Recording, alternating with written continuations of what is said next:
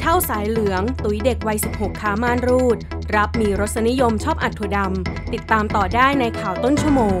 โอ้ยสมัยนี้ยังพาดหัวข่าวแบบนี้กันอยู่อีก แล้วมันผิดตรงไหนอะก็ไอ้คำว่าตุ๋ย อัดถั่วดำหรือสายเหลือง มันทำให้เกิดอคติทางเพศ และการดูถูกล้อเลียนต่อกลุ่มคนที่มีความหลากหลายทางเพศ เพื่อป้องกันสิ่งนี้เราควรใช้คำอย่างตรงไปตรงมา เช่นคำว่าข่มขืนแทนจะดีกว่านะ ข้อมูลโดยมูลนิธิเครือข่ายเพื่อนกระเทยเพื่อสิทธิมนุษยชน